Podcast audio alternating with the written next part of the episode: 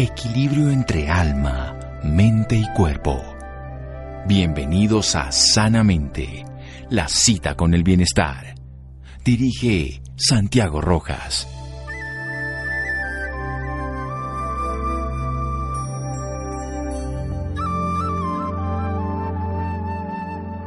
Disfrutad de vuestra buena salud.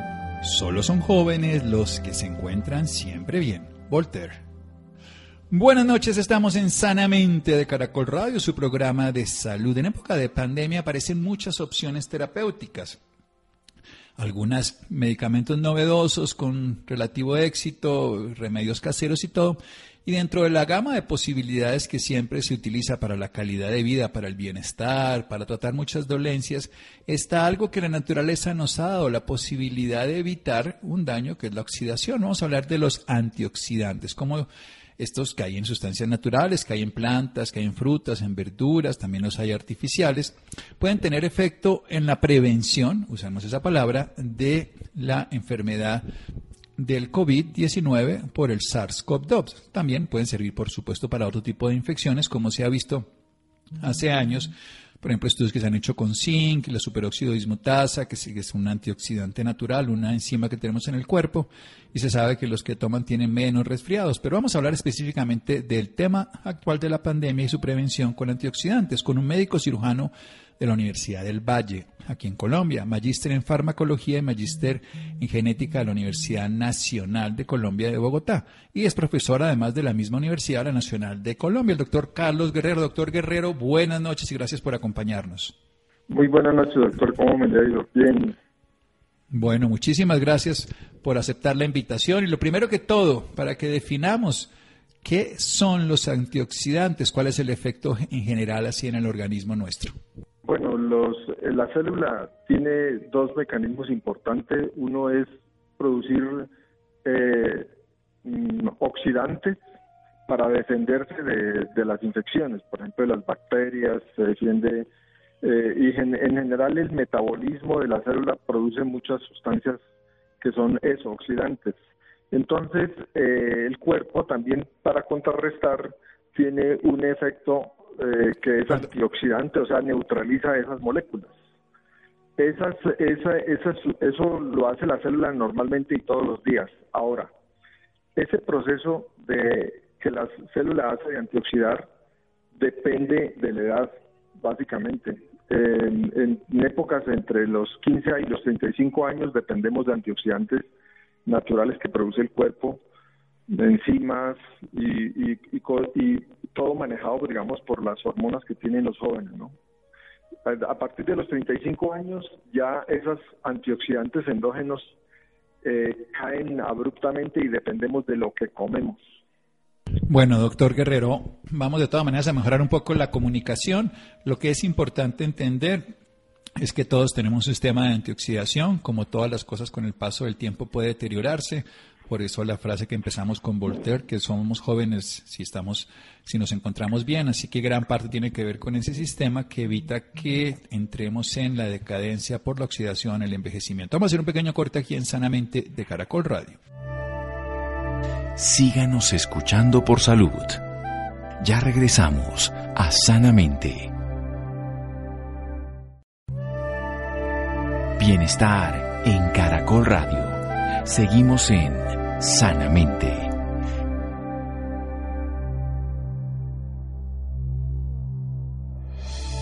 Seguimos en Sanamente de Caracol Radio. Estamos con el doctor Carlos Guerrero, médico cirujano en la Universidad del Valle, magíster en farmacología y magíster en genética en la Universidad Nacional de Colombia, donde es docente, profesor universitario. Estamos hablando de los antioxidantes que los tenemos todos los seres humanos que nos ayudan a evitar el deterioro producto de los radicales libres y que con el paso del tiempo los vamos perdiendo, que los podemos ingerir por la dieta o de diferente manera. Entonces desarrollemos toda la idea. ¿Por qué los antioxidantes funcionan en nuestra salud y nuestra vida y específicamente en cuanto a infecciones, en este caso, doctor Guerrero?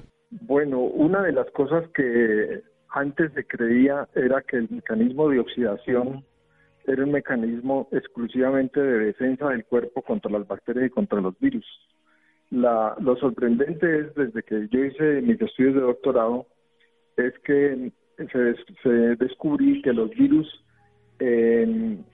cuando ingresan al cuerpo, inducen el mecanismo oxidativo intracelular porque lo necesitan para poderse eh, replicar rápido y ensamblarse como viriones nuevamente y salir a conquistar otras células. Entonces, resulta lo contrario a lo que nos habían enseñado. Es decir, los virus, el organismo no, no es que esté produciendo mecanismos oxidativos para defenderse de los virus, no, los virus producen los mecanismos oxidativos. Y eso es lo nuevo. Entonces, eh, todos los virus, en, la mayoría de los virus, por ejemplo, de RNA, como el, el Zika, el chikungunya, el dengue, la fiebre amarilla, el COVID y los coronavirus en general y los virus respiratorios son virus que cuando ingresan a la célula generan ellos mismos, es decir, inducen a la célula a que produzca eh, radicales libres, o sea, produzca sustancias oxidativas, porque eso les beneficia a ellos. Ahora bien, ese mecanismo oxidativo induce también una respuesta bioquímica que antes consideramos que era exclusivo de procesos inflamatorios. Pero resulta que eh, el virus hace eso porque cuando ingresa se apodera de la maquinaria, es decir, frena en la célula la producción de proteínas necesarias para la célula y empieza a utilizar son las necesarias para él, para el virus. Eso hace que entonces la célula entre en estrés y, el, y en ese estrés la célula solamente puede funcionar bajo mecanismos de SOS que se generan cuando hay eh, una bioquímica que conocemos como bioquímica de la inflamación. Y entonces esas moléculas relacionadas con la inflamación generan más ROS y le favorecen al virus a que utilice en, ese mecanismo SOS y pueda replicar la, eh, sus viriones y replicar su, genoma y, ensamblar nuevamente los virus. ¿Por qué? Porque la célula intenta hacer lo contrario, intenta, mm, digamos, al liberar la citoquina y al liberar toda una cantidad de, sustancias, intenta eh, de esa manera frenar la replicación del virus. Y el virus como mecanismo de defensa genera más ROS, entonces más especies reactivas de oxígeno, o sea, más oxidación. Por eso es que los mecanismos oxidativos son muy importantes para que los virus se repliquen dentro de la célula y puedan salir a conquistar nuevas células. Entonces, ahí eh, con ese descubrimiento, eh, cuando lo descubrí, lo que hice, el planteamiento fue contrario. ¿Qué pasa si yo le pongo ahora antioxidantes? El primer antioxidante que había eh, comercial en ese momento, que digamos que que estaba libre de excipientes o, sea, libre de, cualquier otro contaminante, era la N-acetilcisteína. Yo ensayé la N-acetilcisteína y la sorpresa que me encontré es que cuando sea las células infectadas con virus se les adiciona la N-acetilcisteína y se combate el mecanismo oxidativo intracelular, inmediatamente la cantidad de viriones que se producen cae, es decir, el número de partículas virales que salen en una célula cae drásticamente. Entonces, eso obviamente le favorece al sistema inmunológico porque al haber menos virus ya puede defenderse más fácilmente de las infecciones virales. De esa manera fue que descubrimos, eh, digamos, que los virus generan eh, oxidación y que lo necesitan para poderse replicar. Bueno, excelente. Entonces, volvemos a decirlo, los virus necesitan oxidación porque precisamente ellos favorecen esas especies reactivas de oxígeno, se conoce internacionalmente como ROS. Los virus producen esos mecanismos oxidativos. Recordemos no solamente el virus que estamos hablando ahorita, el SARS-CoV-2, sino también otros virus ARN, como puede ser específicamente el del Zika, los demás coronavirus, el chikungunya, en fin. Y lo que hace es que la célula trata de frenar esto, la célula produce sus proteínas, los virus inhiben eso, producen sus propias proteínas, el, cuerpo no puede reaccionar, entonces hace un llamado de emergencia generando una respuesta de inflamación que aprovecha el virus para producir más, en este caso, más especies reactivas de oxígeno. Y usted ha encontrado como un antioxidante que es precursor del glutatión, que es un aminoácido, la cisteína, que se conoce comercialmente como N-acetil, o sea, la forma como viene la cisteína, que es azufrado, puede disminuir entonces, en este caso, la oxidación celular por su ser antioxidante y también disminuir la conducta y el aumento de los viriones, que son las partículas virales. ¿Qué más se pasa? Ya esto es in vitro, lo que se está contando, que eso sea en laboratorio, ¿qué más pasa?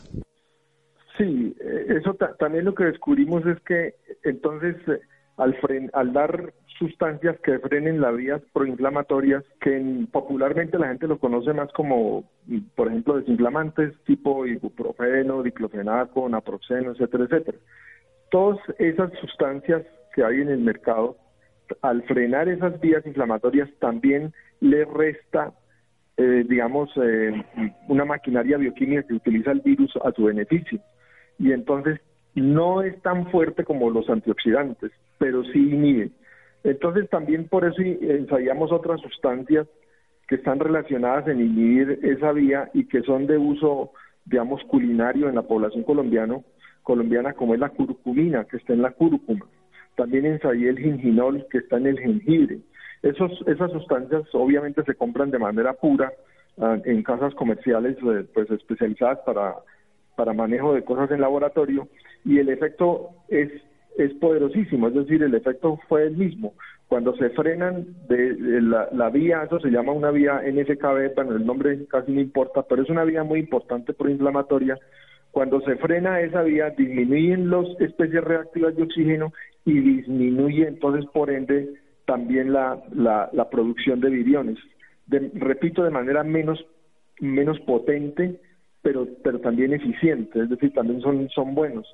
Y cuando uno pone las, las, los inhibidores de la, de la vía o sea, los antiinflamatorios, y pone los antioxidantes, pues la inhibición es grandísima, grandísima. A veces poníamos y para infectar, en, eh, digamos, el 100% de las células y, caía a una infección de un 10-5% de las células, de una manera drástica cuando se utilizan todos. Incluso utilizamos también la vitamina C. Pero la vitamina C, aunque es un antioxidante, no es tan poderoso como la N-acetilcisteína y como bloquear eh, las vías proinflamatorias, pero también resultaron efectivas. O sea que en su orden de efectividad fue, en primer lugar, la N-acetilcisteína, en segundo lugar, eh, dar desinflamantes eh, como la cúrcuma, el jengibre y cualquier otro desinflamante que también está en el mercado, y en tercer lugar, la vitamina C otros, otros mm, mm, también porque había que desconfiar de, que eso fuera útil y utilizamos también otros, otra manera de bloquear esas vías. Hay eh, fármacos que lo bloquean de manera indirecta, por ejemplo, los fármacos que se utilizan para bloquear, que se utilizan para la diabetes, como son los, una que se llama rosiglitazona y también se utilizan para bajar los triglicéridos que se llaman los el, el o en en, platos en general, esos, al, como son agonistas de una molécula que se llama PPAR, esos bloquean la vía proinflamatoria en FKB y también son muy, muy útiles.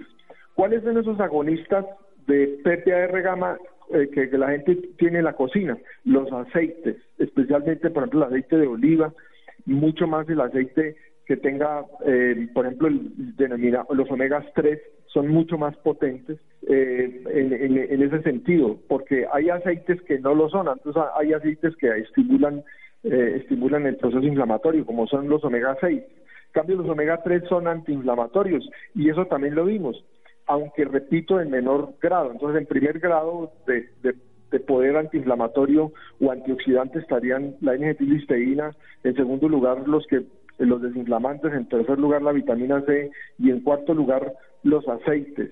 Todos esos, si uno los, los mezclara, pues el, el efecto obviamente va sumando porque son por diversos mecanismos. Aquí lo que hay que ver es que esos no son antivirales, sino que le, le ayudan a la célula a responder mejor y le quitan eh, un efecto bioquímico que utiliza el virus a su favor. Eso es lo que hay que entender. Y lo otro que hay que entender es que los antioxidantes en general no se acumulan en el cuerpo. Desafortunadamente uno no puede, no tiene un sitio de reserva donde los tenga. Tiene que estarlos tomando todos los días. Vamos a hacer un pequeño corte, doctor Guerrero, nuevamente para seguir con su idea y nos cuenta un poquito más al respecto aquí en Sanamente de Caracol Radio. Síganos escuchando por salud. Ya regresamos a Sanamente. Bienestar en Caracol Radio. Seguimos en Sanamente.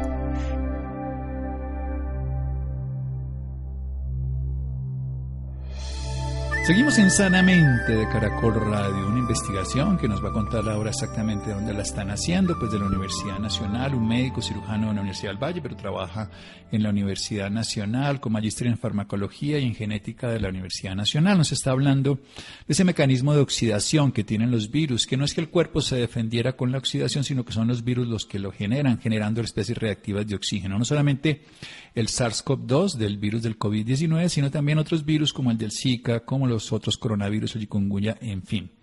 Y lo que hace es que también el cuerpo para defenderse genera más radicales libres, ahí sí como respuesta por generar inflamación, porque es la única manera en que puede volver a intentar tomar el control cuando el sistema está dominado por un virus que utiliza todo el sistema celular de generación de proteínas para su beneficio, para replicarse con viriones. Ha encontrado que el uso de N-acetilcisteína, que es un aminoácido no esencial, es un aminoácido azufrado, controla la oxidación celular, disminuye los viriones que puede llegar a ser solamente del 5 al 10% de la producción total.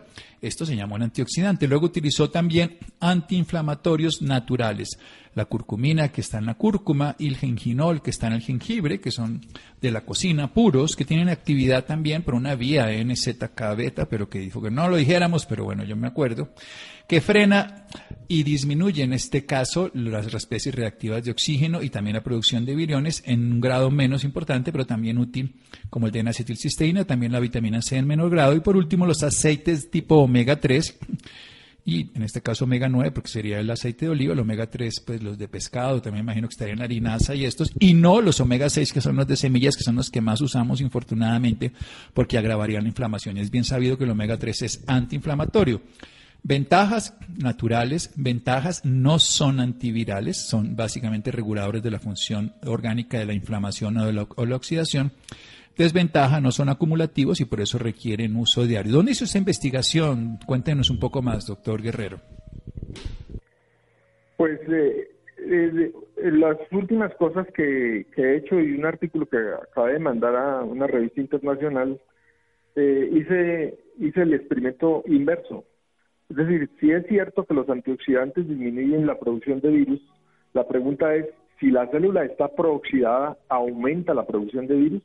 Entonces, en este caso, lo que hice el, modelo fue eh, ponerle a las células fármacos que se sabe que generan altamente especies reactivas de oxígeno, como son los medicamentos utilizados contra el cáncer, la oxorubicina y muchos otros, el cisplatino, que generan especies reactivas de oxígeno y que de esa manera matan las células cancerosas, aunque también producen daños en las células normales, ¿no? Entonces, al poner a las células en esas condiciones y, ya nosotros verificar que aumentaron las especies de reactivas del oxígeno en la célula, se infectaron. Y oh sorpresa, que el número de viriones es muchísimo más alto que cuando la célula no está con, esos mecanismos oxidativos. Entonces, ¿eso qué sugiere o por qué es importante? También lo he hecho con el omega 6, eh, con los omega 6 y también hemos comprobado que efectivamente, aunque no sube mucho, como utilizar, eh, eh, digamos, sustancias mucho más poderosas que generan esas especies de reactivas de oxígeno, pero también le favorece la producción de viriones. No, es decir, no, no tan alto como, como en estas sustancias, pero sí lo aumenta. ¿Eso por qué es importante entenderlo? Porque entonces uno lo puede llevar a, también lo llevamos a animalitos, ¿no? A ratones. Todo esto, esto ya está publicado porque yo estoy trabajando desde el 2008 con eso y, los artículos los encuentran en internet, no sino que pongan mi nombre, Carlos Guerrero Rotavirus, que ha sido el modelo, y ahí encuentran todos los artículos que, estoy hablando, o sea, son artículos internacionales. Así es. Em, lo, lo que nos encontramos entonces es, es que si se aumenta la oxidación, aumenta la producción de viriones. ¿Por qué es importante? Porque cuando en el cuerpo humano aumenta los, los oxidantes, fumar aumenta los oxidantes en las vías aéreas. Tomar alcohol de manera desmedida aumenta, son, realmente el alcohol es un, oxidante, ¿no? Eh, ciertas enfermedades eh, que son de base y que tiene la población, que son prooxidantes, como la diabetes, la hiperglicemia, de hecho, es un, genera una oxidación grande en todo el cuerpo. consumir alta cantidad de fármacos, especialmente antibióticos, y muchos de esos medicamentos son prooxidantes en el cuerpo.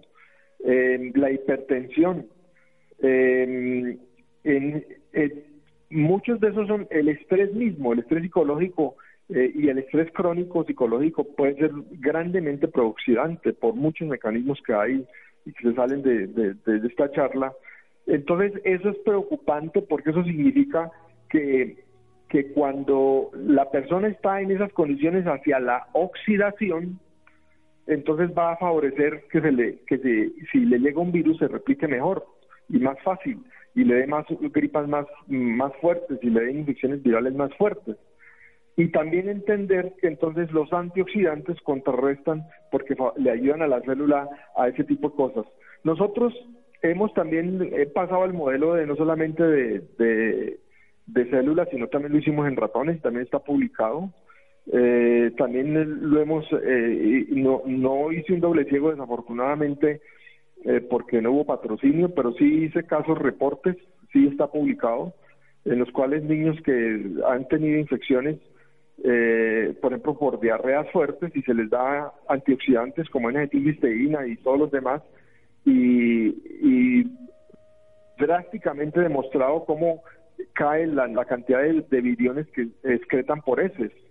Entonces, eh, eh, pues eso ha estado demostrado también en niños y, también lo he, lo he hecho en animales, muchas personas que me han llamado, por ejemplo, gatos que tienen leucemia, gatos que tienen eh, retrovirus, perros que tienen virosis, parvovirosis, y que se les da, en ese caso, en esos animalitos y también en humanos lo recomiendo, cuando están en plena infección hay que dar altísimas dosis de antioxidantes. No es, ¿por cuánto tiempo? Por el tiempo menor posible. Un ejemplo, una persona con COVID que tenga, eh, que esté fuertemente sintomática, eh, que tenga mucha fiebre, mucho malestar, mucha disnea, mucha dificultad, hay que dar altísimas dosis de, de, de N-acetilcisteína por un corto tiempo, que generalmente no pasan de 24 horas. Al, al cabo de las 24 horas, cuando ya disminuye, ya uno disminuye también la cantidad de antioxidante y en la medida en que por ejemplo, una persona tiene COVID, pero está asintomático, ¿no? Yo solamente le recomiendo un sobre de cisteína al día, o, solamente el licuado de cúrcuma y jengibre y no más, no necesita nada más, porque no hay necesidad de abusar con los antioxidantes. Pero cuando una persona está fuertemente infectada o un animal está fuertemente infectado por una, una infección viral, hay que, hay que dar durante un tiempo, así sea 24 o 48 horas, generalmente no es necesario más, dar altas dosis de N-acetilcisteína y de antioxidantes y inmediatamente se bajan. Hay que, hay que recordar que también dentro de los antioxidantes está de manera poderosa de por vías indirectas la vitamina A, la vitamina E y la vitamina D. Eh, tienen como la vitamina C un efecto antioxidante no tan fuerte como la N-acetilcisteína porque obran de manera indirecta pero también hay que tenerlos en cuenta. O sea que, en resumidas cuentas, eh, tener una alimentación bien balanceada, donde uno esté consumiendo diariamente antioxidantes, que generalmente están en las verduras, en, en, están en las frutas, y frutas de todos los colores, todos tienen antioxidantes, o sea, pero repito, no se acumulan y uno tiene que estarlas tomando diario. Ahora, el hecho de que uno las esté tomando diario no impide que uno no se infecte, porque eso es lo que hay que eh, hacer énfasis. O sea, si, si uno está tomando antioxidante en estos días no le impide que se infecte de COVID. Ahora, pero seguramente va a arrancar con menos severo la sintomatología y una vez se dé cuenta hay que ahí sí dar dosis farmacológicas, no dosis de mantenimiento, que es lo que hemos descubierto por lo menos en esta pandemia. No hay que dar, una cosa es de mantenimiento, mantenimiento es comer las verduras, la cúrcuma, el jengibre, eh, todos los días, no fumar, hacer deporte, eso es mantenimiento. Pero si uno se infecta, ya es otra cosa, ya ahí hay que ser pasar a fármaco, o sea, fármaco significa que entonces hay que dar dosis altas y en ese caso tiene que tener una guía médica para saber de cuánta dosis es que se hay que dar porque está dando dosis ya supremamente mayores, ¿no? Eso es básicamente la experiencia que hemos tenido en esta época de pandemia. Bueno, excelente además porque Dicho de una manera sencilla, lo tenemos en las frutas y las verduras que conseguimos en nuestro campo, que la podemos consumir todos los días, y así la enfermedad tendría que ser tratada con dosis más altas. Hay muchas otras formas fuera de N-acetilcisteína, porque vienen edulcoradas, vienen con azúcar, vienen transformadas, pero también hay otros productos internacionales que logran el efecto del glutatión. Es vía el glutatión lo que estamos hablando, ¿cierto? No, es decir, sí y no. La N-acetilcisteína tiene una ventaja y es que eh, esa penetra más fácilmente las células. También un problema que tiene el glutatión es que no lo hace, porque el glutatión tomado se requiere romperlo en aminoácidos que entre y nuevamente como N-acetilcisteína entra a la célula, pero como glutatión entra poco a la célula, a la célula, es decir, no, no, no es tan eficiente. De hecho, la cisteína como aminoácido solo no lo hace tampoco. Eh, por ejemplo, la cisteína está muy abundante en el suero de la leche, un ejemplo. Los, los, casi todas las proteínas del suero de la leche tienen mucha cisteína. El ajo también tiene mucha cisteína. Pero como solo a cisteína no penetra muy fácilmente la célula. El truco de ponerle un, dos carbonos que se llama grupo acetil en el nitrógeno del, del aminoácido, que por eso se denomina N-acetil, hace que sea un poquito menos hidrofílico, o sea que sea menos, menos afín al agua y sea un poquito más amigable por lo, por lo hidrófobo, o sea, por los lípidos de las membranas de la célula, y entonces fácilmente penetra. Y tiene una ventaja la N-acetilcisteína y es que por sí sola es antioxidante, por sí sola. Ahora, cuando se une y forma junto con los otros dos aminoácidos, el glutatión sigue siendo antioxidante. Pero la N-acetilcisteína, esa es una de las propiedades buenas que tiene. Hay otros productos que son eh, eh, cisteínas modificadas también, hay, más bien hay, hay, existen otras, ¿no? Pero la, pues digamos la más conocida y la más popular en el mercado es la N-acetilcisteína, por ejemplo, la gente lo conoce más eh, como antitusivo, ¿no?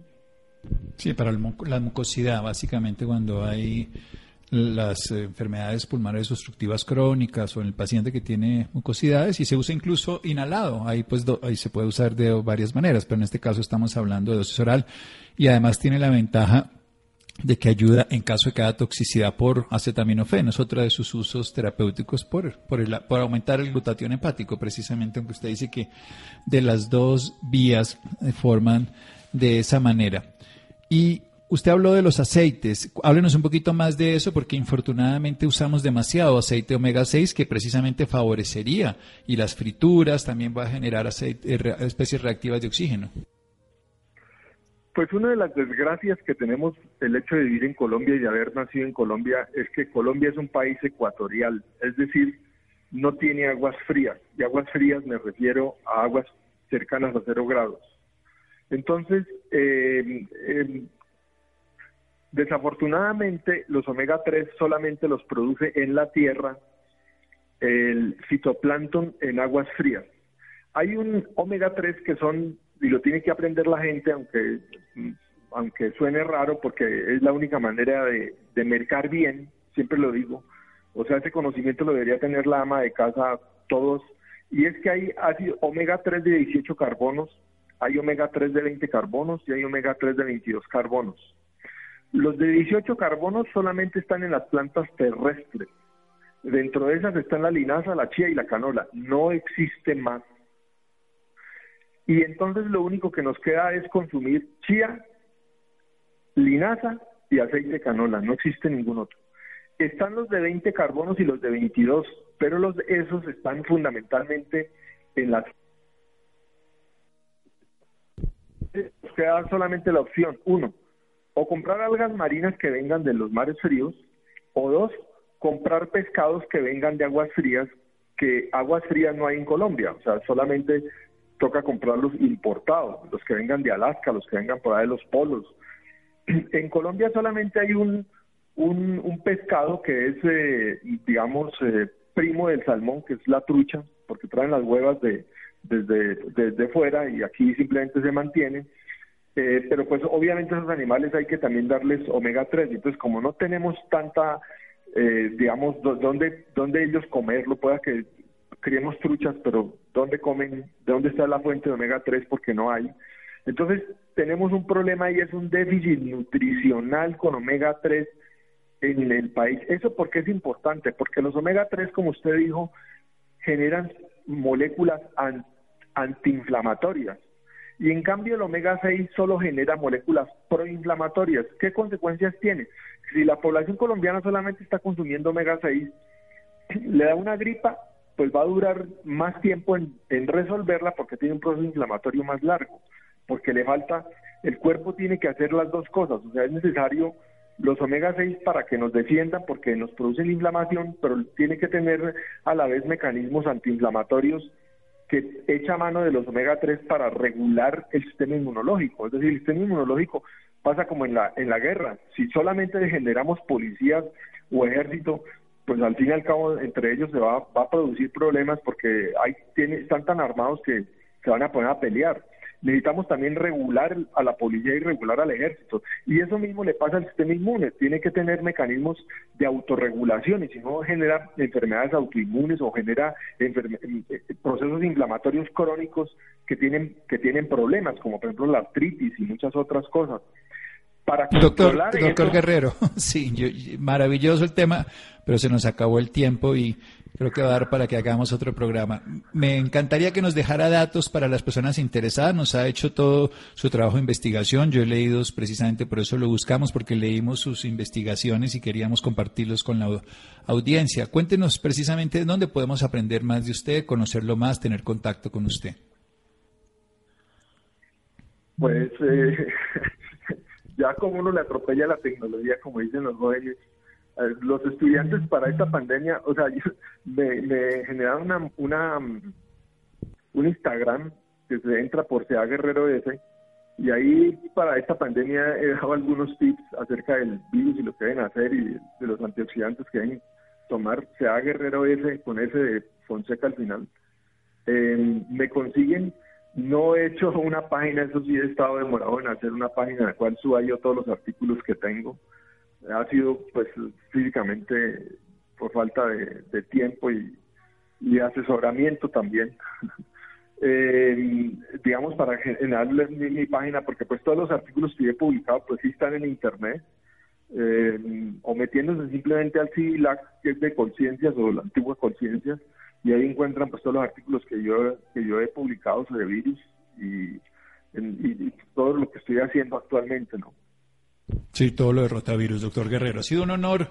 Muchísimas gracias los interesados, arroba CA Guerrero F, de fácil, de fabuloso. Así que lo pueden seguir, a, también a los artículos, a mí me los encontré varios y estuvimos leyendo sobre el acetilcisteína y por eso lo buscamos específicamente. Muchas gracias por el aporte a la ciencia y a la vida, un colombiano que se destaca y nos cuenta cómo los antioxidantes que tenemos en nuestra vida nos pueden ayudar y cómo los oxidantes negativos los debemos evitar. Tenemos que aprender. Doctor Guerrero, muchas gracias. Bueno, muchísimas gracias, doctor. Te agradezco mucho por la invitación. Bueno, seguimos en Sanamente de Caracol Radio. Síganos escuchando por salud. Ya regresamos a Sanamente. Bienestar en Caracol Radio. Seguimos en Sanamente.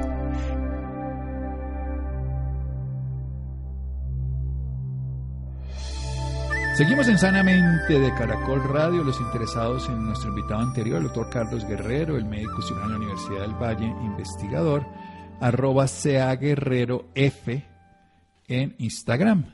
Muy bien. Ahora sí, reconocidos gamers a nivel mundial se cambian el username para decirle no al bullying de los videojuegos. Laura. Hola, muy buenas noches, Santiago, para usted y para todas las personas que nos sintonizan a esta hora. Claro que sí, Santiago, alrededor de 14 millones de jóvenes de toda Latinoamérica fueron impactados con la iniciativa contra el bullying en los videojuegos. En la noche de hoy nos hablará del tema el señor Luis Fernando Jaimes Rosso. Él es director de la Fundación Gamers. Señor Luis Fernando, muy buenas noches y bienvenido sanamente de Caracol Radio. Muy buenas noches, Laura. Muy buenas noches, Santiago. Estoy encantado de participar en su programa.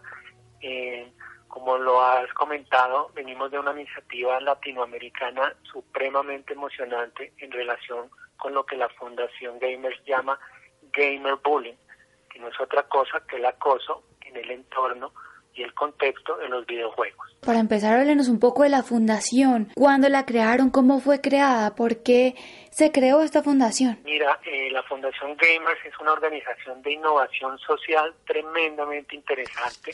Es una iniciativa que nació hace cuatro años ya y básicamente es la confluencia de mi experiencia profesional, de mi interés también personal por los videojuegos. Yo soy un gamer por naturaleza por la realidad eh, relacionada con el juego digital, de, que es un fenómeno de crecimiento exponencial, eh, por la necesidad de llegar a poblaciones vulnerables que necesitan acercarse a la ciudadanía digital, y qué mejor que aprovechar el elemento natural del juego, en este caso del juego natural, para vincular sobre todo a poblaciones vulnerables a las nuevas tecnologías y, a la ciudadanía digital. Bueno, ¿y por qué se unen a esta campaña contra el bullying? Bueno, eh, el fenómeno del acoso, de la violencia, del maltrato en los contextos digitales, Laura, ha sido wow,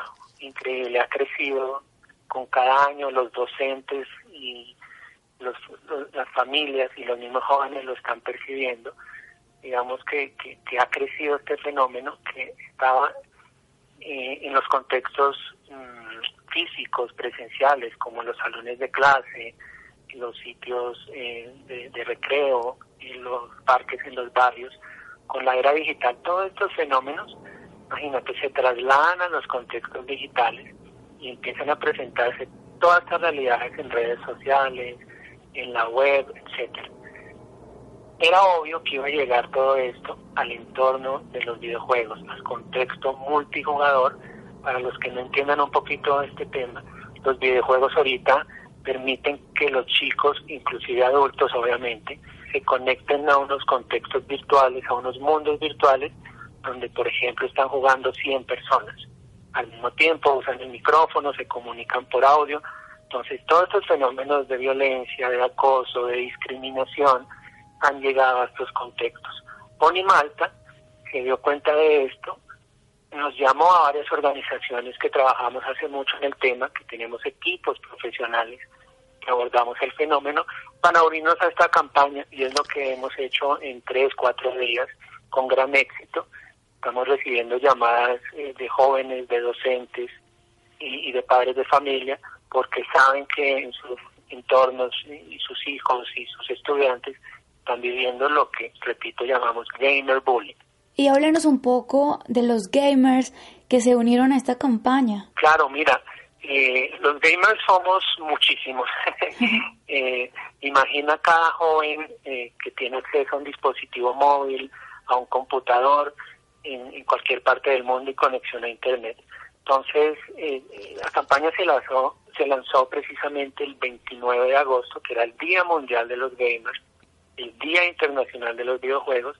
Entonces, todos estos chicos, y créeme, muchos adultos, inclusive personas mayores de 40 años, que se autodenominan jugadores o gamers, hicieron un llamado desde sus plataformas, se cambiaron su nombre de usuario, empezaron a dar mensajes inclusive dentro de los videojuegos para parar los insultos, para parar la discriminación, por ejemplo, a las mujeres jugadoras que estaban siendo discriminadas por, por su razón de género, a, chicos menores de edad, eh, entre otras cosas. Entonces, todos los jugadores de, Latinoamérica, inclusive España, eh, en sus redes sociales publicaron algún mensaje contra el bullying en los videojuegos o dentro de los juegos empezaron a dar este mensaje de respaldo inclusive a víctimas del acoso en los entornos de juego digital.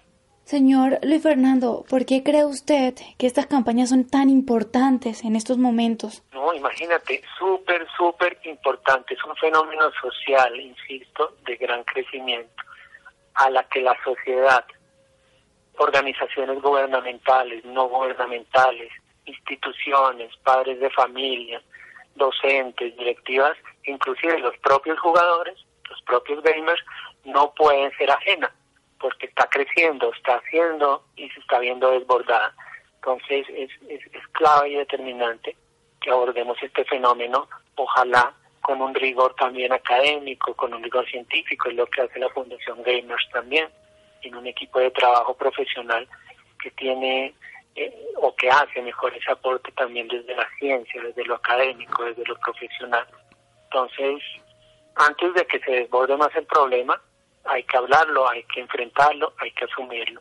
La Fundación Gamers tiene talleres, tiene asesoría a colegios, a padres de familia, a instituciones, a, a la empresa privada, precisamente para direccionar todas las acciones para combatir el acoso o el bullying en los videojuegos. ¿Y cómo pueden ser parte de esta fundación? Bueno, eh, quien sepa eh, o quien necesite mejor orientación en, relación con todo este fenómeno gamer o videojuegos, sea persona, joven, adulto, institución, mm, organización, gubernamental, no gubernamental, pues fácil.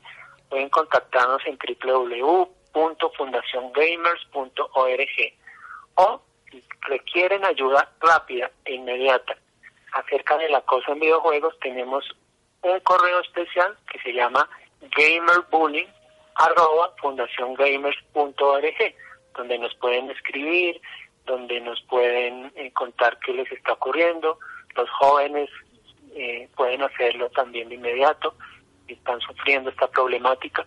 Entonces digamos que, que es la mejor forma y la forma más rápida es a través de estos medios, desde el sitio web, en nuestras redes sociales estamos eh, como Fundación Gamers y pueden contactarnos y también unirse a las iniciativas o a las líneas de proyectos que tenemos. También están invitados cualquier persona, entidad, entre otras, a, que se unan a, nuestros proyectos. Bueno, y para finalizar, ¿qué mensaje le deja a todas las personas que nos están escuchando? Bueno, eh, un placer estar en, tu programa. Eh, gracias por la invitación. Eh, lo que les puedo decir es que es una realidad, ¿sí? Los fenómenos sociales de toda la vida se han trasladado a los entornos digitales. Lo que tenemos que hacer es informarnos primero, entender qué está pasando. Eso es lo que hace la empresa privada, lo que hace Conimalta con, con sus organizaciones que apoyan la campaña, es lo que hace la Fundación Gamers. El primer paso es informarnos bien, entender qué es, qué significa, eh, qué está pasando y el paso obvio es abordarlo de una manera informada y, tratar de entender a los jóvenes también, de escucharlos, de, orientarlos correctamente. Entonces, ese es mi mensaje. Hay algo que digo siempre y es que los juegos también tienen un potencial enorme educativo. Por ejemplo, los videojuegos tienen un potencial enorme de creación de valores. Los profesores, los padres de familia también pueden usar los juegos y, relacionarse con sus hijos, con sus estudiantes, porque los videojuegos también tienen un tremendo potencial. Son básicamente una herramienta en la que ocurren cosas buenas y cosas malas. Entonces, estén siempre bien informados y cuentan con nuestra asesoría permanente. Muchísimas gracias, señor Luis Fernando, por esta valiosa información y por acompañarnos esta noche en Sanamente de Caracol Radio.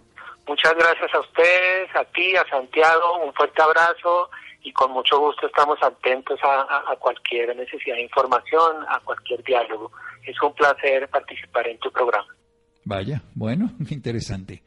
Bien, llegamos al final de Sanamente. Gracias Iván, gracias Rolando, Ricardo Bedoya, Jessy Rodríguez, Freddy, muchas gracias. Quedamos con una voz en el camino con Ley Martín. Caracol piensa en ti. Buenas noches.